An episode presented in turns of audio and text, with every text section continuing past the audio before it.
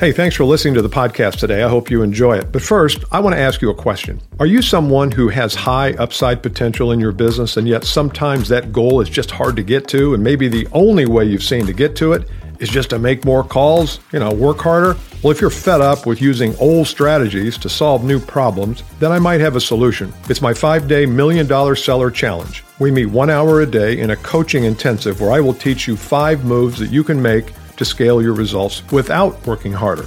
To learn more, click the link in the show notes or go to milliondollarsellerchallenge.com.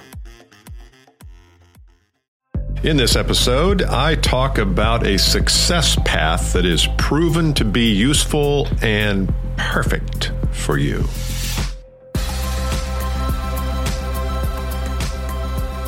Hey, Bill Caskey back at the Bill Caskey podcast. I'm glad to have you today. I appreciate you listening and the emails that I get. You can send me an email to bcaskey at caskeytraining.com and uh, let me know what you think of the show. If you have any ideas, if you want to send me a question or a comment, I will get it on. We're going to try to do more of that in 2020. And uh, we also have a segment that we're going to be introducing today, actually, called Ask Caskey. And when we get to that point, I will share with you what that looks like. And we're going to be fielding questions from our audience and and or questions that I get in my day-to-day training and coaching with my clients. So I hope you enjoy that. Also, if you're a sales leader, sales manager, CEO, or president, I've got something for you too. It's called What the Hell's Going On with My Sales Team? In no way does it take a shot at salespeople. It's really helpful. And I take the 12 most common problems, lead generation, uh, you know, fake forecast, not calling high enough, things like that. And I break them down and I give you a couple of causes. I always believe that if we're going to solve a problem, we have to understand what causes it before we can solve it. And I think often we go in, and this happens in the physical therapy world and in the in the medical world too. It's when your blood pressure is high, we doctors tend to say, okay, you need some medication to lower your blood pressure. I say, well, wait a minute. What caused the blood pressure to be elevated? What are what are the eating habits, or is there too much stress, or not enough exercise? What what are the real causes of the problem? And I think uh, the medical industry is moving in that direction. I think it's just been such a if you have this problem, take this medication. And I think it's the same in sales a lot of times is that we say, well, if you got this problem of you're not closing a high enough percentage, you just need to close harder. Well, wait a minute. Really? I don't close it. I, I never even think about closing in my sales process. I think about being helpful. I think about finding out what the problem is. I think about understanding the context that I'm going to be training in, understand what the customer wants to accomplish. I propose a solution. I explain it thoroughly. And if the person wants to buy it, awesome. If they don't want to buy it, awesome. And as I have taken on that attitude, I have watched my closing percentage go way up, not way down and so you have to look at the cause and decide if you're really working on the right end of the problem. And that's what we start to do in this book. What the hell's going on with my sales team? So let's go to Benedict, our wise Benedict from somewhere in glorious England, with our quote for today. In what other era can you record your voice at 8 a.m. and have it reach the world by 8:15? Are you taking full advantage of that? You know, that's so true. And, uh, you know, it used to be that if you wanted to create a radio show, if you wanted to have some kind of radio show that was broadcast locally, I mean, you could do it network, but most radio people started locally. What would you do? Well, you'd go down to the station, you'd beg for airtime. You probably have to pay for airtime. I remember when uh, Bryan Neale and I had uh, Business 360 on in Indianapolis that was a precursor to the podcast that we do.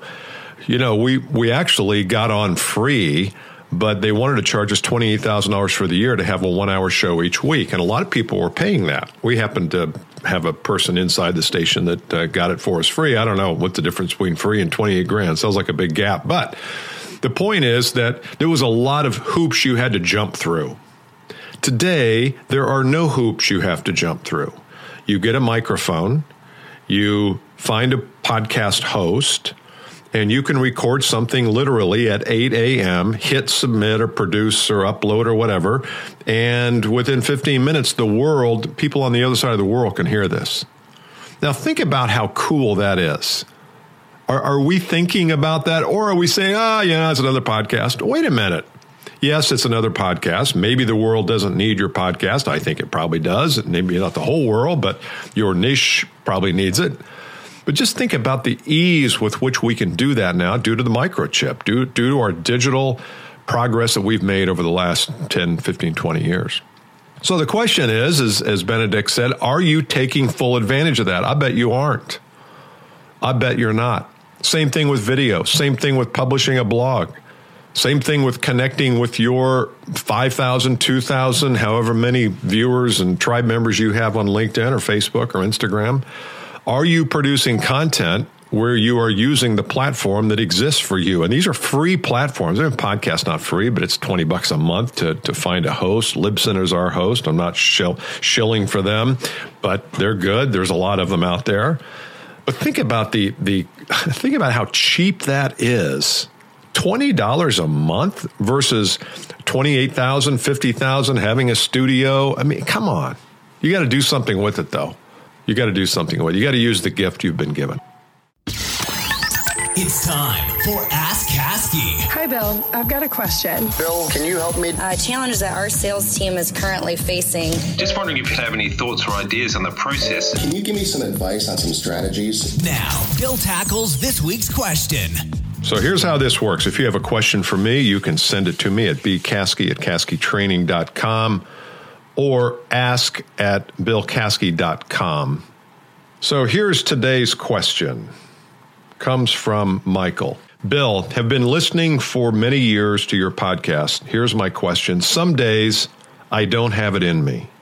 I've always been highly motivated, but as I reach the age of 50, I have felt it slipping. My income is stagnated. It's not going down, but it's not going up, but I don't feel the motivation I once did. What should I do? Michael. Don't know Michael. I assume from his company that I won't mention he is in the B2B space. So um, I'm just, uh, not that that matters because the question comes from a different place in the heart. But I can relate to this. I, I um, I've had this season of motivation where I go through in, in very high levels, very inspired, very ambitious, very eager.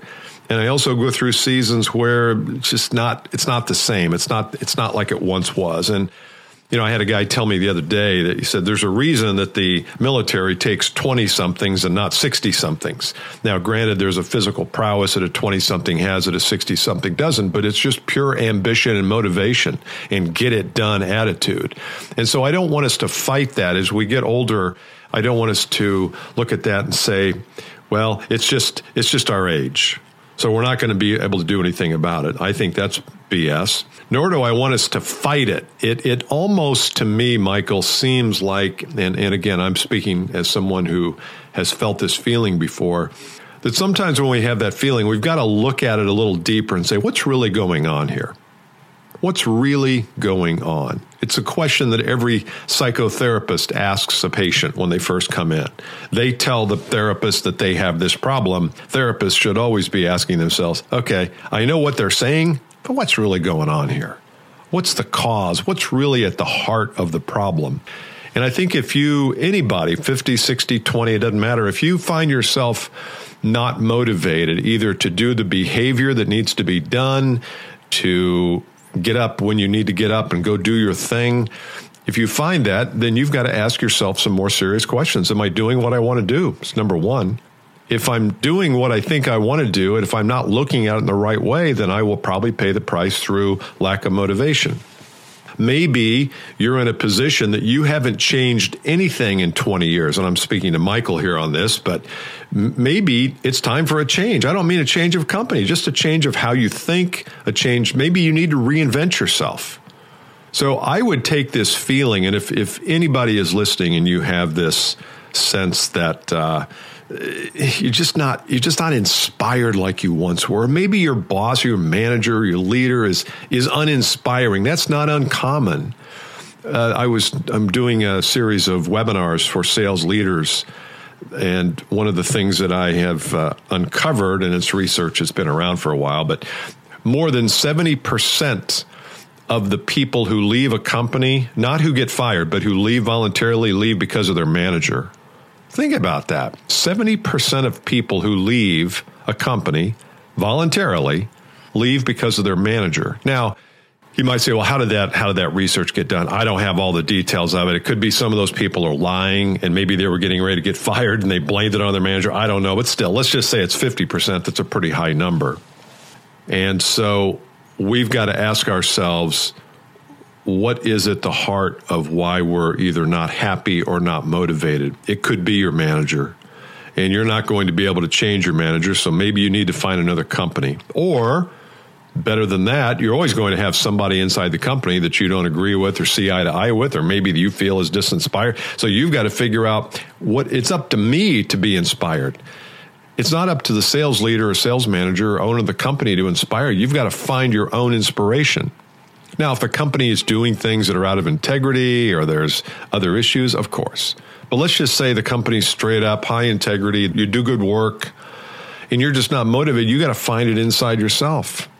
You know, one of the things that I have found in my business is what motivates and inspires me is is new ways is are new ways to look at things. I'm really intrigued by that.